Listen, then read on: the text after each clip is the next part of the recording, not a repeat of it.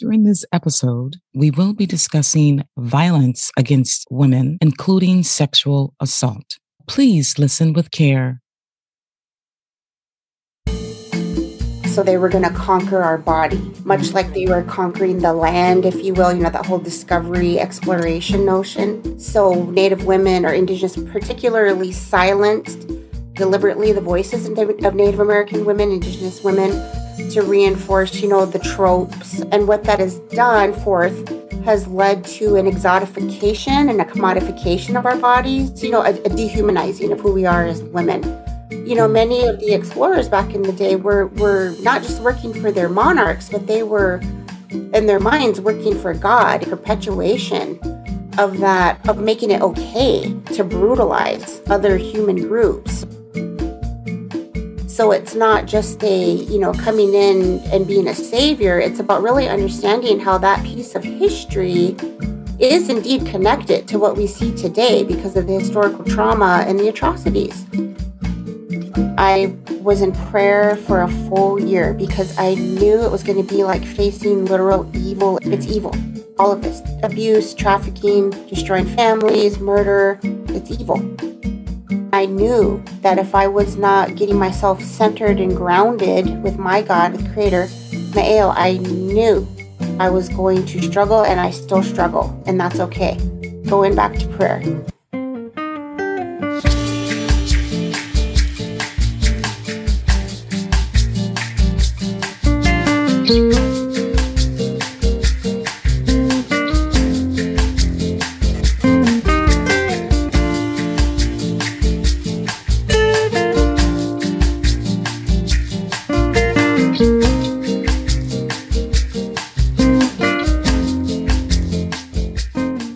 Grit podcast, getting real, immersed in truth, intersecting hard conversations with the gospel.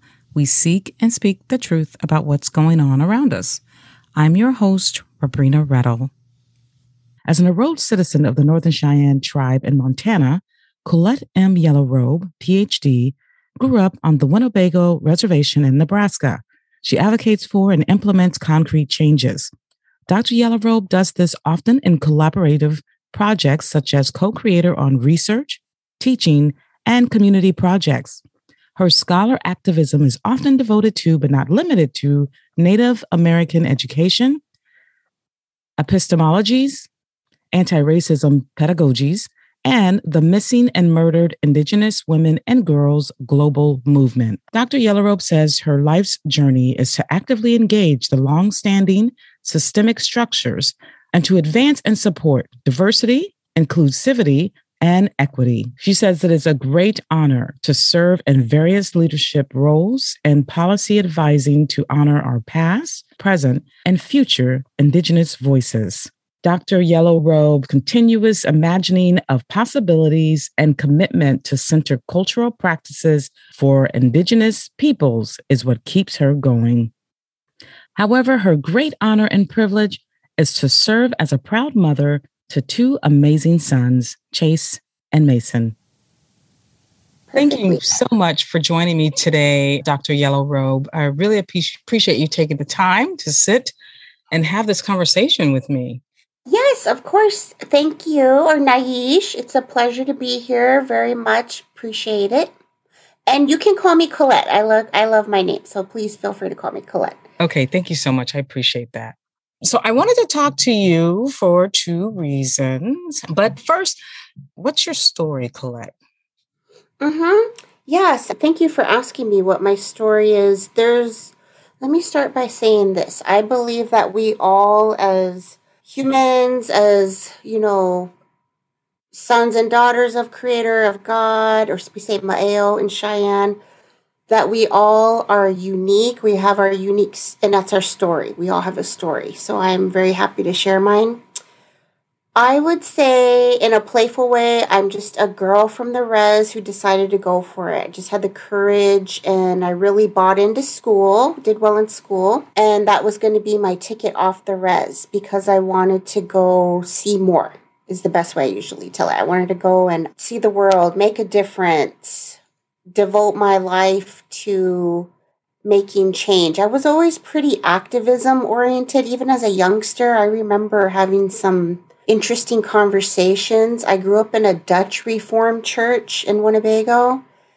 And I remember asking about at the time they were a pretty big church in South Africa asking about things like apartheid in South Africa or glasnost with Russia, you know, the Berlin Wall was coming down so I was pretty pretty outspoken growing up. That's a, that's been my spirit, I would say. That's always been my spirit. And another part of my story is growing up biracial on the Winnebago Indian Reservation was a really wonderful experience. It was hard at times too, but I like it taught me how to be very diplomatic at a young age because I didn't have a lot of family who, because I wasn't Winnebago, if that makes sense. My tribe is Northern Cheyenne. And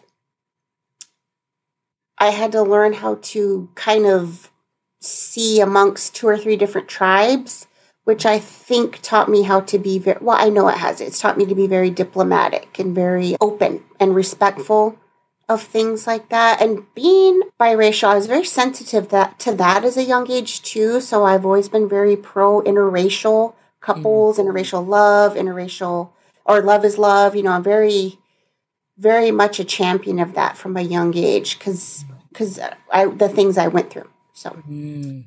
Mm-hmm. So I'm more than just a professor, Robrina. You know, I have all this, you know, story in my background that I'm very proud of. And thanks for letting me share it. And I would say, in connection to what we're talking about today, I am a survivor. I'm a sexual abuse and assault survivor. And I'm very open about that, very candid. And I'm also okay with, you know, everyone's on their own journey with that. That's okay too. And I think it's very important for me to share my story in order to destroy that culture of silence that is bred in with that kind of abuse, or just the systematic, as we will talk about soon, systematic and institutional uh, barriers and structures that were put there on purpose. So mm. that's me. And I'm a mother. How could I not talk about my beautiful sons? I have two beautiful multiracial sons, very proud of them. Yes, yeah, that is you. You do have a very interesting story. When we met with coffee, I do like to, if I can, uh, mm-hmm. when I have my guests, uh, if I can meet in person with them, I do. Sometimes I will just have a preliminary uh, Zoom call with them, but if I can meet face to face, I try to do so. And we met for coffee, and we really clicked right away. We had a lot of similarities, and we were both in a lot of the same kind of work as far as healing work, and uh, it's heavy uh, mm-hmm. work. Mm-hmm. And I too am a sexual assault, sexual abuse survivor, which I have not really told much of my story. And I just came through a class that is helping me tell my story more. And um, as I have forgotten some or repressed some of my story for survival purposes, for those mm-hmm. who, of you who don't know, a lot of a lot of details of your life can be suppressed or forgotten because your body literally can't handle it. And so anyway, but uh, now I'm coming into being able to uh, to tell those stories, and that brought me to want to talk about our topic today. And I know in some of your work of what you do, uh, that's why I reached out to you. Thank to Dr. Anitra uh, Warrior, who I mm-hmm. interviewed her about mental health in Native American community and the work that she's doing. So thank you, Dr. Nitra, for getting us together. Yes, and, thank you, Dr. Neitz. Absolutely. She's a beautiful soul, golden soul. Yes, she is. Mm-hmm. Uh, but I want to talk to you for two reasons. One is it's a well known fact that BIPOC missing women don't receive as much attention or media publicity as uh, our counterparts or as white women. And one instance is the Lauren Smith Fields case, where a black woman who went on, she met a man on Bumble, she went on a date with him, she ended up dead, and that her death was not being investigated until six weeks after her death. And that was because the family and some celebrities raised a ruckus about it. And even the way the family was notified was uh, very insensitive and dismissive and you all can look up that. There's uh, plenty of uh, articles on it now. Lauren Smith-Fields case. It's very heart wrenching. Mm-hmm. And also during the Gabby Petito, Gabby was in a abusive relationship and her fiance, they believed that he had taken her life. And but that case became internationally known. And uh, she disappeared in the state of Wyoming. And according to insider.com, between uh, 2011 and 2021, there were 700 and 710 Indigenous women missing in that same state and did not get the same type of publicity. And then also because May 5th is National Day of Awareness for Missing and Murdered Native uh, Women and Girls. And that's why I wanted to have this conversation to talk about specifically uh, Native uh, American women that has been this has been happening to them, and they call this a silent genocide.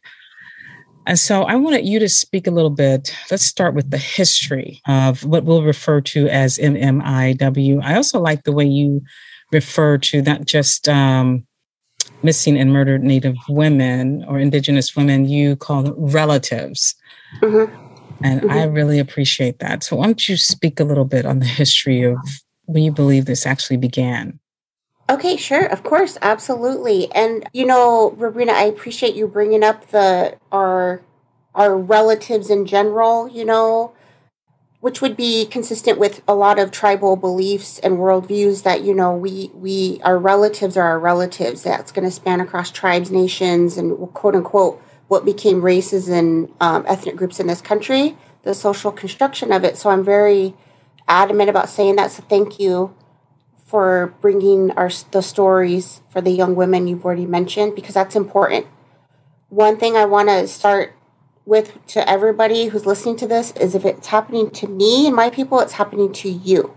Mm. And we have to remember that and stick together with that. However, the, the grim reality is with Native American or Indigenous women of what we call Turtle Island or North America, we are the highest group. We are indeed targeted and have the highest rates of abuse and violence, and of course, missing and murdered cases. When you look at our group purport in proportion to how many we are in the population, the numbers are staggering if you look at it like that. This may come off a little flippant. I don't mean it to to everybody when they ask me this question of when did MMIW begin, and it was the day Columbus set foot, the day they landed. That's when Indigenous women were being targeted. Absolutely, from day one back in those times, the way Columbus looked at it, and there's a lot of um, really amazing, phenomenal MMIW activists and scholars who talk about this a lot. Sarah Deer, for example, Mary Kathryn Nagle, so many come to mind. They looked at us as a how do I want to say this? As wild and to be tamed. So they were going to conquer our body, much mm-hmm. like they were conquering the land, if you will, you know, that whole discovery exploration notion. So Native women or indigenous, you know, the obviously the Caribbean tribes, Caribbean peoples, they were being put what became the Caribbean, I should say. They became put into that they were to be conquered. Although many of our traditional societies were egalitarian or had more equity, gender equity, of course, orientation as well. So that's when it started. In this country, the movement, we were we were following in the stepfoots of our courageous relatives to the north in Canada. So MMIW was born out of Canada, if you will. That's who who started this really concerted global advocacy because it's a transnational global movement now. MMIW. Mm. So we can thank them for that. How did they? How, what were the steps that they took to bring awareness uh, for oh. the voices or the victims that these relatives our sisters are. It took a website if people are interested in that because you know I, I won't be able to do them justice of course would be the the missing and murder then they had a national inquiry. So the webs one website you could go look into or do a keyword search is national inquiry into mmiwg in canada and that'll bring up a lot of the history there it took years and years of advocacy and fighting against the injustice and how again same cases were not being investigated it took actually one thing that I like to point out to people is uh, their artists were very instrumental as well. So it was the grassroots activists, so mothers, grandmothers, daughters, aunts, women relatives, and then their artists did a significant job too in promoting the movement and getting awareness and shedding light on what was really going on. Mm. And you, when you and I were talking, you were saying that because I I looked at a map and they were talking about the states that have the highest yeah. yeah. of, uh, missing indigenous uh, women and girls. Yes. Yes. So in the united states some more of the history there that's a great segue we celebrate we recognize may 5th as i'm going to my notes i can give you pretty significant numbers here so, May 5th has been set aside as National MMIW Day, MMIWG Day, and May 5th, 1992, they picked that date because that's the birth date of Miss Miss Harris. She was born actually in my reservations up in Montana in Muddy Cluster, it's right by my district in Busby. And she was tragically murdered there. She passed away in that area, and that's why we came up with that date. You've probably heard of other legislation that's been connected to MMIW activism, like VAWA. That was a big reauthorization that just happened, thanks to Deb Haaland, Sharice Davids, of course, Ruth Buffalo's advocacy in North Dakota. And then in our state of Nebraska, we we passed MMIW legislation with LB 154 a couple years ago. Mm. So when it comes to time, this is a more recent modern phenomenon of legislation being done. And when I mean recent modern, I mean the last decade mm. or five years in some cases. So not all states have this type of legislation yet. Yes, and statistically, it says that Indigenous women and girls are murdered 10 times higher than all other ethnicities, and that uh, murder is the third leading cause of death for indigenous women and so they have to do they had to do something because that is it's just staggering numbers when you look at it and i was looking at the one for the states because i think they said that because we're in nebraska um, did we are we number seven yeah i think you're referring to the the really remarkable work that was done with the national report from Urban Indian Health, I think is what, or Urban Indian Health, with Urban Indian Health Institute. I think you're referring to that. And I will pull that data up for you real quick. In Nebraska, this report is actually what got the attention of some of our, not just the world, but also our local local policy members in the state of Nebraska, yes. So Omaha, Nebraska is actually number seven of top 10 cities in mm. the United States. Mm, hmm And yeah, it looks like New Mexico is first.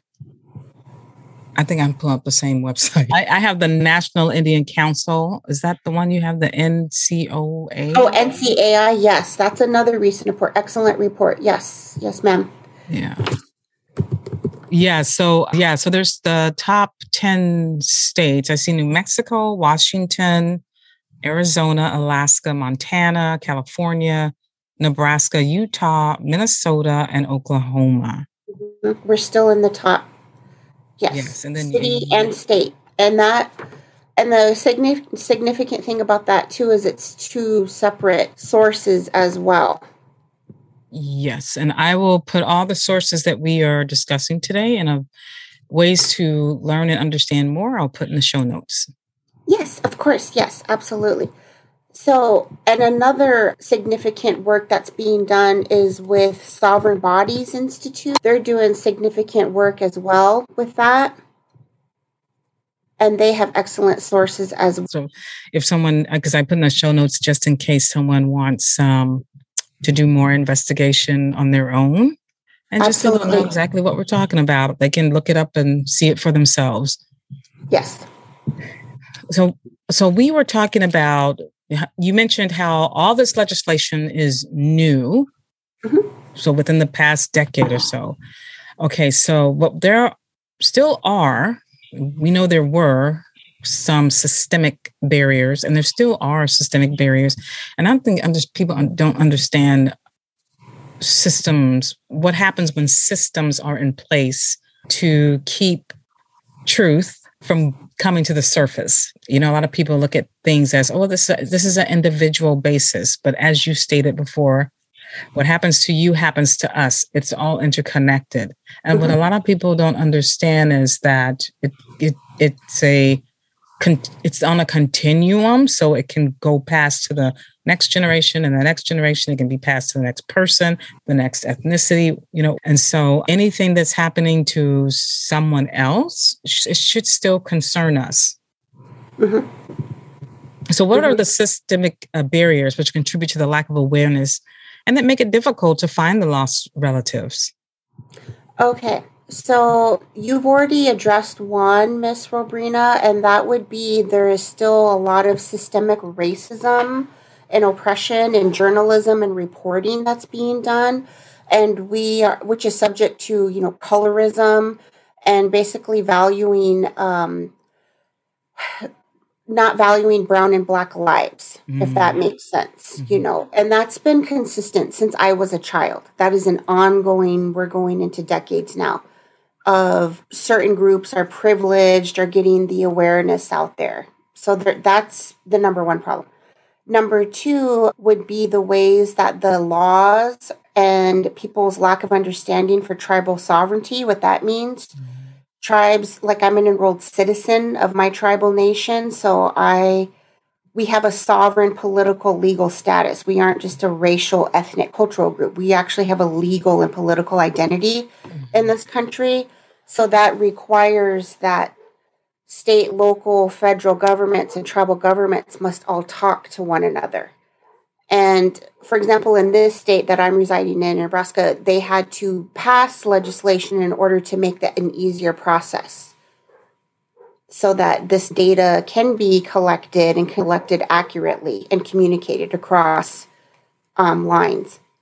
And third, there's also been a tendency to erase Native American women. First of all, we're erasing Native Americans in general, Indigenous people, but we have particularly silenced deliberately the voices of Native American women, Indigenous women, to reinforce, you know, the tropes. I'm sure you've seen these over the years, the romantic trope, or you look at the way Sacagawea or Pocahontas or whatever, we, we're supposed to embody this mythical, fictionalized version of what a Native woman is and what that has done forth has led to an exotification and a commodification of our bodies, you know, a, a, dehumanizing of who we are as women.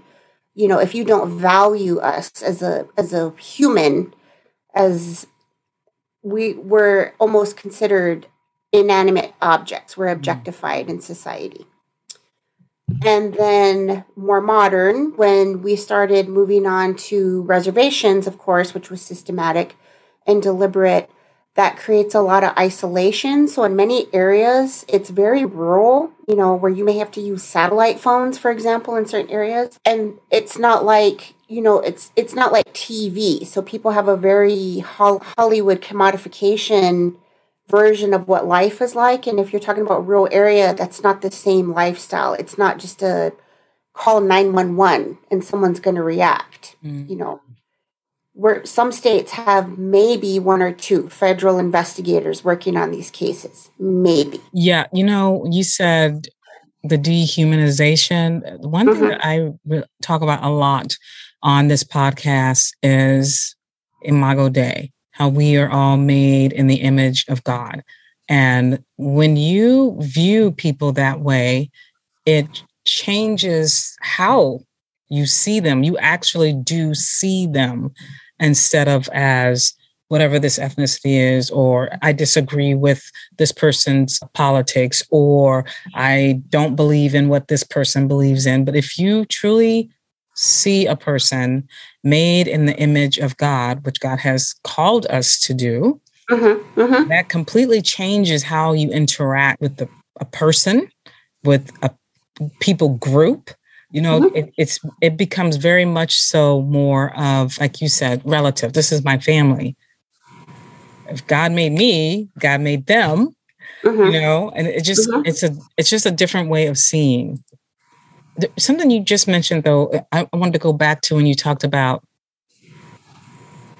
I want to go back how, for people who don't understand, when you talked about how the laws have to be, how they have to be changed, and how you are a sovereign nation because you are a citizen of your particular mm-hmm. mm-hmm. tribe. Mm-hmm. So when you are bringing up the issue and you're saying, hey, this is a serious problem, and we need something or we need someone to pay attention to this so, how does it work within your nation to get to uh, a congressman or a senator to actually say, hey, yeah, you know what? I think we do need some legislation on this? Okay, so I can speak to a couple of direct experiences and then what I've been able to, in honor to learn from my from my sisters, my fellow mostly women in the cause. It's it's a bona fide grassroots activism. Mm. It is the it is the heart of the nation. There's a famous saying in my tribe: "A nation is is not conquered until the hearts of the women are on the ground." It is the mm. mothers, grandmothers, aunties, or, or you know, two spirit people who identify as a woman. It is they are doing the work. They mm-hmm. are doing the work they were the ones consistently, not just recently, decades ago, talking to representatives, talking to law enforcement. This has been going on a long time. So, in some ways, we stand on the shoulders of our ancestors and their prayers mm. to even see some of this legislation being ratified today. Mm. You know, that could have been a prayer being said a hundred years ago. You know, this is we always have to keep in mind that this is way bigger than us. You know, there's no room for ego in the movement, I guess. So with MMIW, if I don't say it now, I may forget. Kind of like I said with Native education, this is everyone's problem. It's all hands on deck. It is not, it can't just be the group being harmed doing the mm-hmm. advocacy. It's a human rights issue, and we have to blow people's eyes wide open to that you know. I agree. Yes. Like you were saying, it's happening to African American again, outrageously high numbers. African American women being targeted, girls, no cold cases not being investigated, and now we're actually seeing more boys of color, Native American boys, African American boys being targeted as well for trafficking and other unfortunately connected issues mm. to just just this one cause. So I, I, I want to stress this is interrelated. We are interconnected. So I I do like to focus on the church because uh, sometimes I don't think the church wants to acknowledge or see certain things that are happening. Like like there's certain oh, what is the word? Certain causes that that kind of stick to. But I am interested in. I'm not saying all churches, but there are some Hashtag disclaimer. Yes. Mm-hmm. Yes. But for churches who are who are there might be people who are saying, "Oh my goodness, I I had no idea," and now that I'm aware, I would like for our church to be educated on this. And so, what can the church as a whole, the body of Christ, do uh, to to help support and bringing awareness to the issue of missing and murdered women and girls relatives sisters or what is or what can they do to assist in preventing and and help finding some of our stolen sisters okay so i guess i would have to um back it up. This can be, this isn't impossible. And yes, I'm aware that some churches or religious organizations, you know, there's not a tendency to run into to activism. However, I grew up with church mentors, spiritual advisors who were very more activist oriented. You know, if we look at certain causes like civil rights comes to mind for our voting, you know that that is most certainly under the purview of activism so but when let's focus specifically on the native american indigenous it's probably going to require a lot of reckoning and reconciling of our his, histories For example, I'm a scholar in Native American education, etc. The churches were were complicit in the assimilation or in, at times the termination of Native American cultures. We saw that in the boarding school era. So there has to be a, a recognizing of that painful history mm-hmm. and then an accountability to it. So it's not just a, you know, coming in and being a savior. It's about really understanding how that piece of history is indeed connected to what we see today because of the historical trauma and the atrocities mm. that were committed. You know, mm. many of the explorers back in the day were were not just working for their monarchs, but they were in their minds working for God, if you will. You know, there was very much a perpetuation of that, of making it okay to brutalize other human groups, or obviously to to oppress us. So that would be my first big suggestion is we have to start talking about those things. And if you don't want to use sermon time, fine. But we can find ways, and I know there's churches who are trying to do this, that where we have to facilitate some of these conversations in different manners, different ways. You can host a film. You can do many things to to get dialogue. Secondly, in order for healing to happen, we have to start talking about it so we can pray about it with one another, mm. if that makes sense. Mm-hmm. You know, some of us, I will I will switch gears and go into survivor mode when I first came out about my abuse, I remember just coming out of one state of paralysis into another. Like, okay, well, what do I do now? And it was indeed a prayer ceremony that got me through the majority of mm-hmm. those first stages of healing. And so, this is an opportunity for us to come together as different creeds faiths, if you will, and unite under prayer. Mm. And I believe Jesus himself to be very radical in his own work that he did. You know. Yes, so it's not necessarily looking at this as just an activism type of thing to get involved in, but it is an actual humanity mm-hmm. issue is really what it is. And it sounds like what you're saying is that we need to, which this has been a theme the past few years with the church, acknowledging our sins, repenting from those sins, and reconciling to get to restoration. It seems like mm-hmm. that's just a, that's just the it's been the theme I've noticed for the past couple of years and I'm not sure why, as Christians, a lot of us are so reluctant to repent on these types of issues. We talk about repentance all the time. And it is through repentance that we also get to know, get closer uh, to the Lord and know his love to be able to show his love to others. Two, two things to that. Again, I can use my own walk or my my own mother who's a she's a prayer warrior. Some people just have that gift to them. They just, I would presume you do too, Robrina, by the beautiful prayer you offered in the beginning. I would say a couple of things come to mind.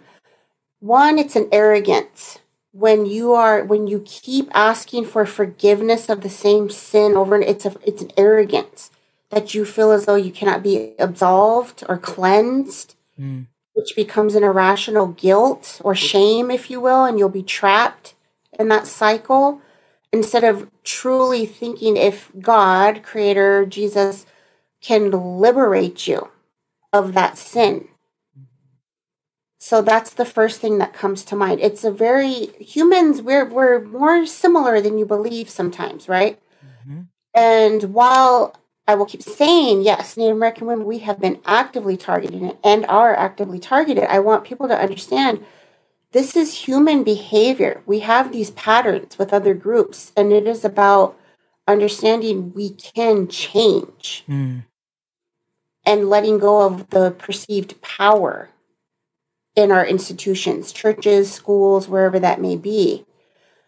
So, I guess my second piece of advice to that would be in my the more older I get, the the more I don't know, I believe Creator humbles me more and more every day. I remember the day with my own children when I had to completely allow God to take control. And it was the scariest thing I've ever done as a mother. Mm. So we have to be willing to forego whatever control we think we have and be and allow God to work amongst us mm-hmm. or the spirit like we found out the other day when we first clicked was this is much bigger than us Mm, yes.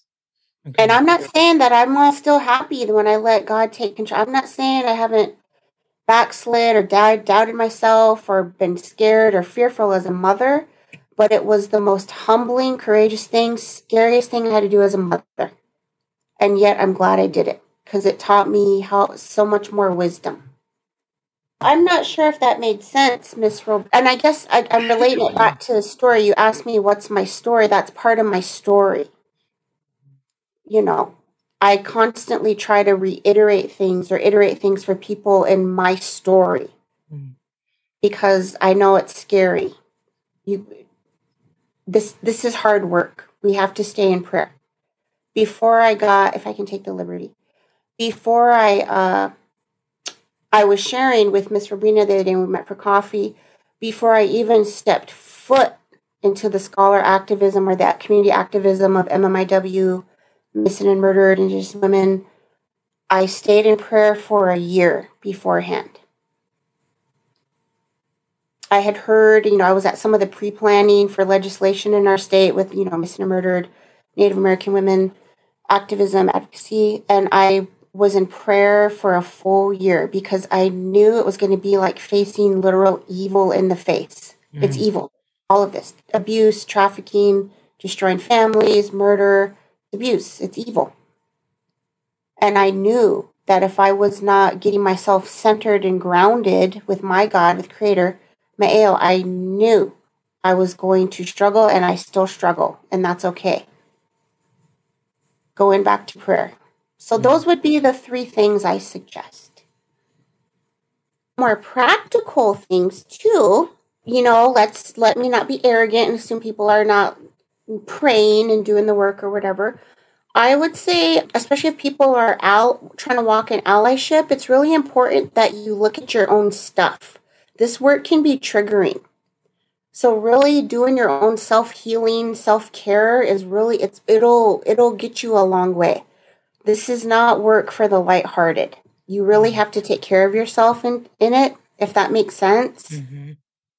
And then, secondly, I've already suggested this, but I think churches should start hosting community conversations. Actually, one of one of my suggestions is podcasts, like our wonderful hostess is doing for us. Thank you for setting that example, and I mean that with all due respect and from my heart and then continuing to do work with like shelters or domestic violence this is these are connected issues going on. Co-occurring disorders dv supporting our families.